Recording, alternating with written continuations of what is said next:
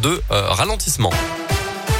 La météo à suivre et puis votre scoop info 100% local ici à Bourg-Camacon avec Colin Code. Bonjour. Bonjour Mickaël, bonjour à tous. Et à la une ce matin, le 29e décès sur les routes de l'Ain depuis le début de l'année. Hier en début d'après-midi, une femme au volant d'une camionnette a violemment percuté un camion qui arrivait en sens inverse à Belay. Le choc s'est produit sur une départementale.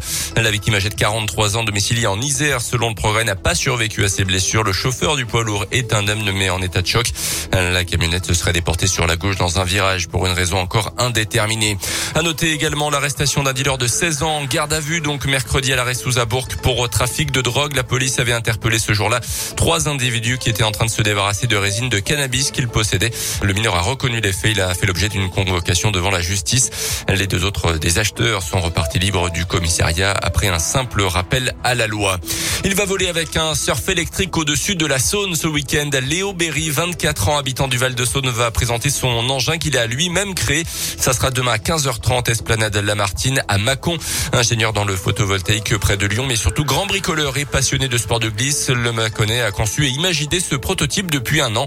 D'autres modèles existent déjà, mais le marché est très peu développé. Une solution pour euh, surfer chez nous à des centaines de kilomètres de l'océan. On écoute Léo Berry. C'est euh, déjà une planche de surf conventionnelle, un peu plus euh, épaisse puisqu'il faut euh, que tout l'électronique puisse tenir dedans. En dessous de cette planche de surf, on a ce qu'on appelle un foil. Un foil, on peut comparer ça à des ailes d'avion. Ces ailes d'avion, elles sont reliées par le surf avec un mât. On a un moteur sur ce mât. Je vais accélérer avec une télécommande qui va faire tourner une turbine. Et plus je vais prendre de la vitesse, plus le surf va décoller au-dessus de l'eau. Et on peut décoller jusqu'à 60-70 cm au-dessus de l'eau. C'est très intriguant de voir quelqu'un voler au-dessus de l'eau à la manière un peu d'Aladin. Donc ça peut rendre les gens curieux et leur donner envie de tester ce nouveau jouet du coup. À terme, le jeune Maconais souhaiterait lancer sa propre société de location et de fabrication de surf électrique et de mobilités électriques également. Si vous souhaitez voir Léo Berry et son surf électrique, rendez-vous donc demain à 15h30, Esplanade de Lamartine à Mâcon. Dans l'actu également, le bras de fer continue entre le Sénat et le gouvernement concernant le pass sanitaire. Les sénateurs, principalement de droite, ont voté un texte qui ramène du 31 juillet au 28 février la prolongation des mesures de freinage de l'épidémie.